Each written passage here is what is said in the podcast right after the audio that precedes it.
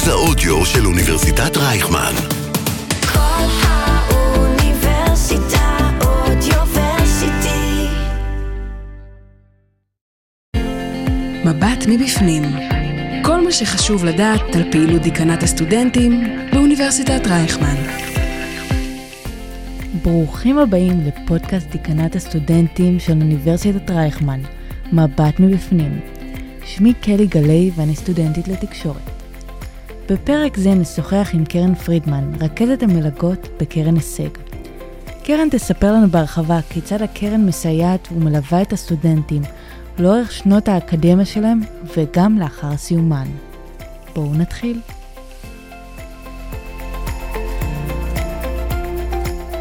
אז קרן, תודה רבה שהגעת להתארח אצלנו. בשמחה רבה. מה שלומך? בסדר גמור. מהמם. אז כן, בעצם הפרק היום אנחנו, אה, את תכירי לנו את אה, קרן הישג, ולפני שנתחיל, אני אשמח קצת שתספרי עלייך, שנכיר אותך. אוקיי.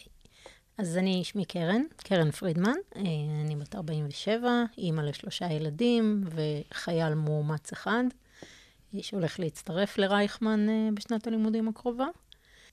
השתחררתי מצה"ל בדרגת סרן, עבדתי מספר שנים באגודה למען החייל, והתחלתי לעבוד לאחר מכן בקרן הישג, אה, ששם אני עובדת בעצם מ-2008 ועד היום.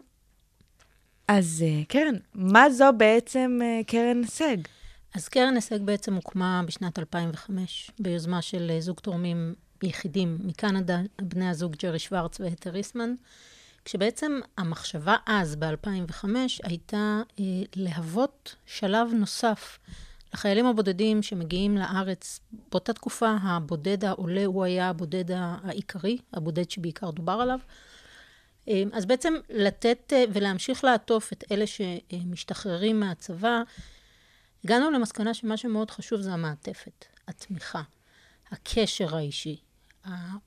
אנחנו תמיד אומרים להם, אנחנו לא רוצים שיהיה מצב שאתם תרצו להרים טלפון למישהו להתייעץ, ואז תיקחו את היד בחזרה כי תגידו שאין לכם עם מי לדבר. אין מצב כזה.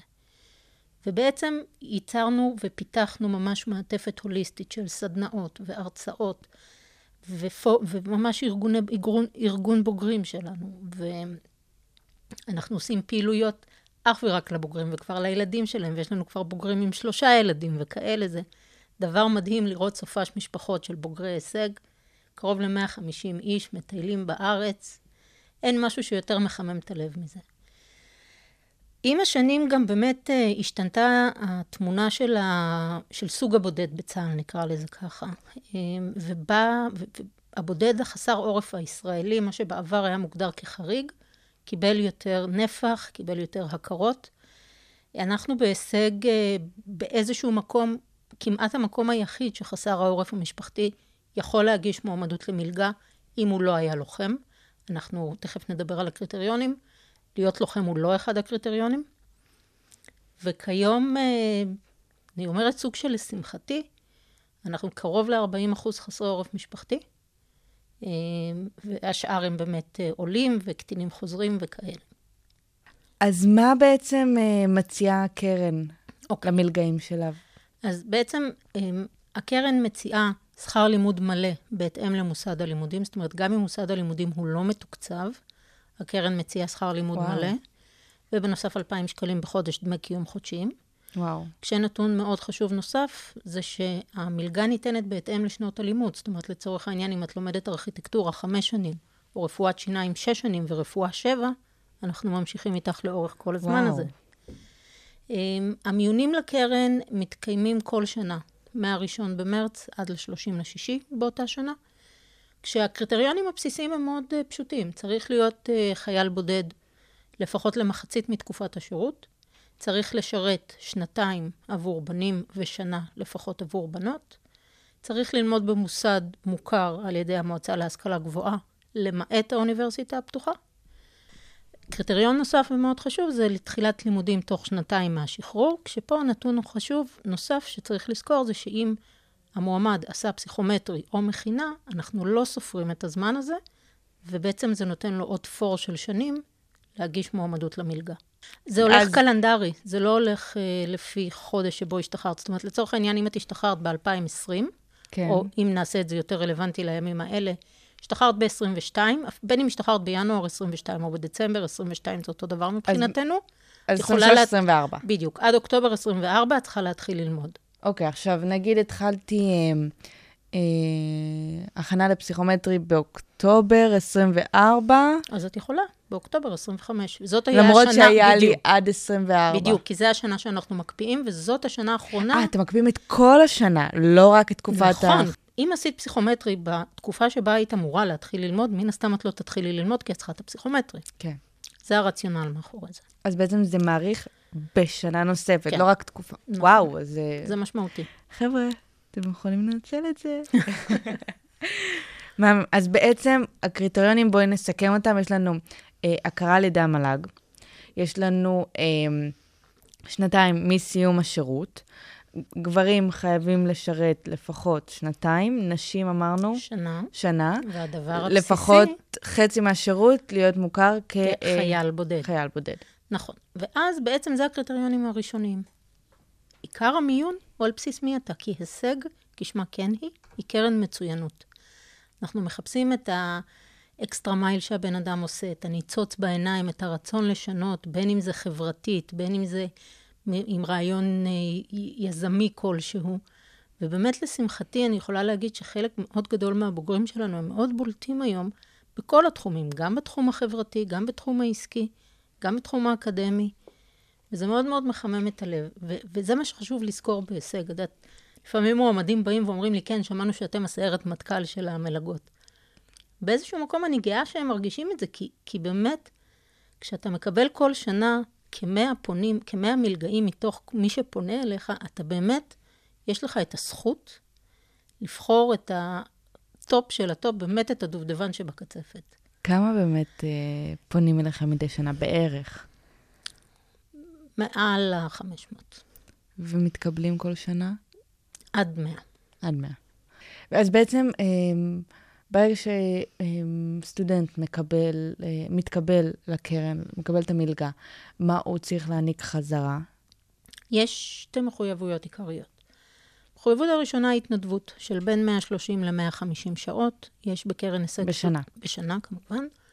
בשנה, פה אנחנו מדברים על שנה אקדמית, מאוקטובר עד יוני. אמ, יש שלושה מסלולי התנדבות.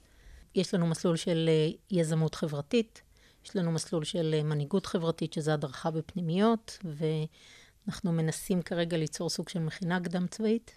אה, מדהים.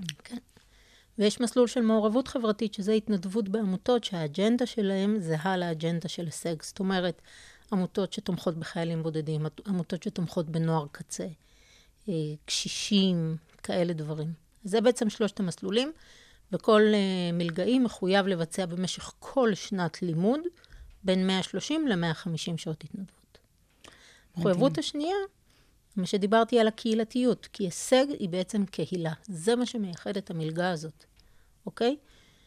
אז אנחנו עושים המון אירועים, לכל חג אצלנו יש כבר את המסורת שלו. אה, פורים זה הפנינג מטורף על הגג, שאוכל שהמלגאים מבשלים והבוגרים מכל המדינות שהם מגיעים. שבועות זה בירה ונשירה, פסח זה תמיד הרמת כוסית עם אוכל והכול, זאת אומרת, ממש חוגגים את החגים ביחד, יום המשפחה.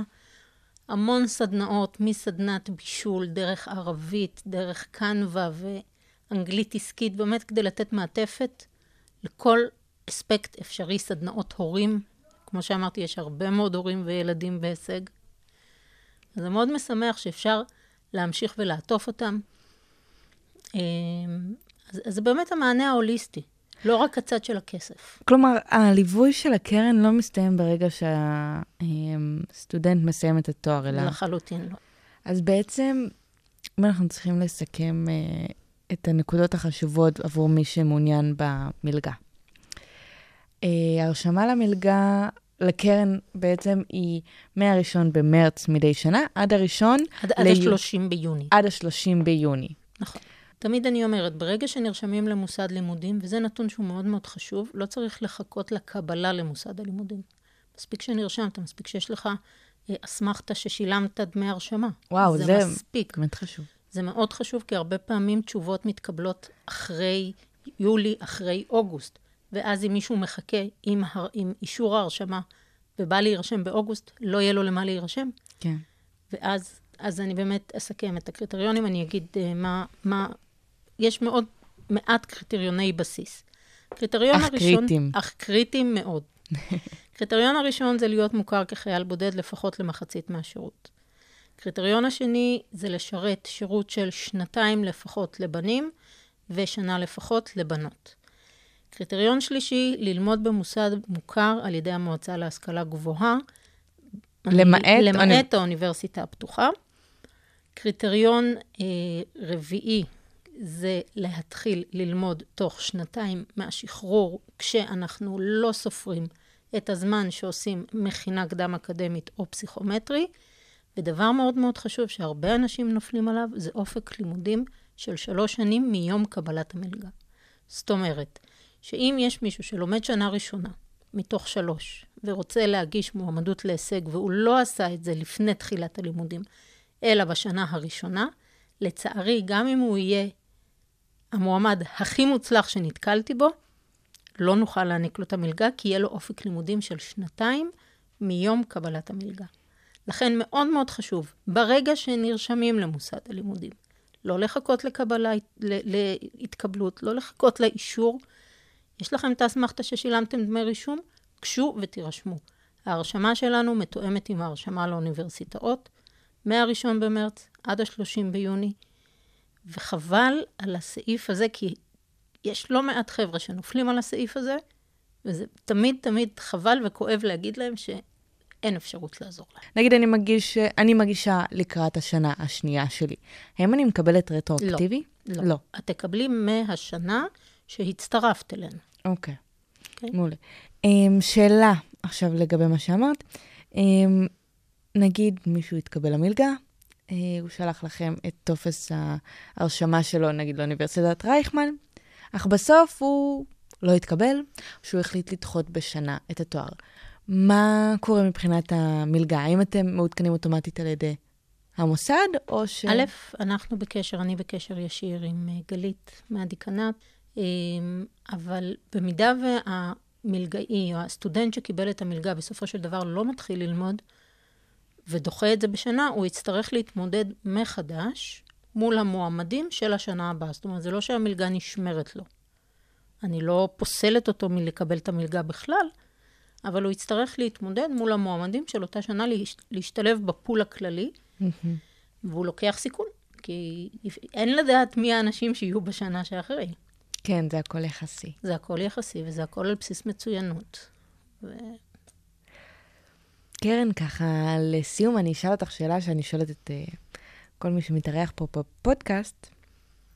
אם היית צריכה לבחור משפט או מסר אחד שמהווה מעין קו מנחה בחייך, והיית רוצה להעביר אותו לסטודנטים, מה הוא היה?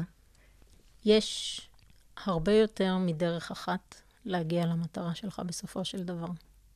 וגם אם זה מתארך לפעמים, וגם אם זה נראה עקום באותה שנייה, וגם אם אתה חושב שזה כבר אבוד, תעצור, תנשום. כמו שאני תמיד אומרת בצבא, אתה מכין דפאות, דרכי פעולה אפשריות. אפשר להגיע למטרה במיליון דרכים שונות. וזה משהו שתמיד, תמיד, תמיד צריך לזכור גם בחיים האישיים, ובטח ובטח בחיים האקדמיים. מסר מאוד חשוב לסטודנטים. קרן, תודה רבה לך. בשמחה היה לי רבה. לעונג. תודה, גם לי. מבט מבפנים. כל מה שחשוב לדעת על פעילות דיקנט הסטודנטים באוניברסיטת רייכמן.